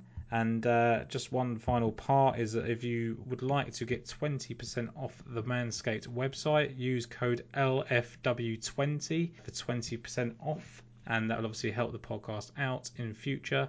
And uh, you'll get a really great product at the end of it as well. So thank you guys for coming on, and good luck this week.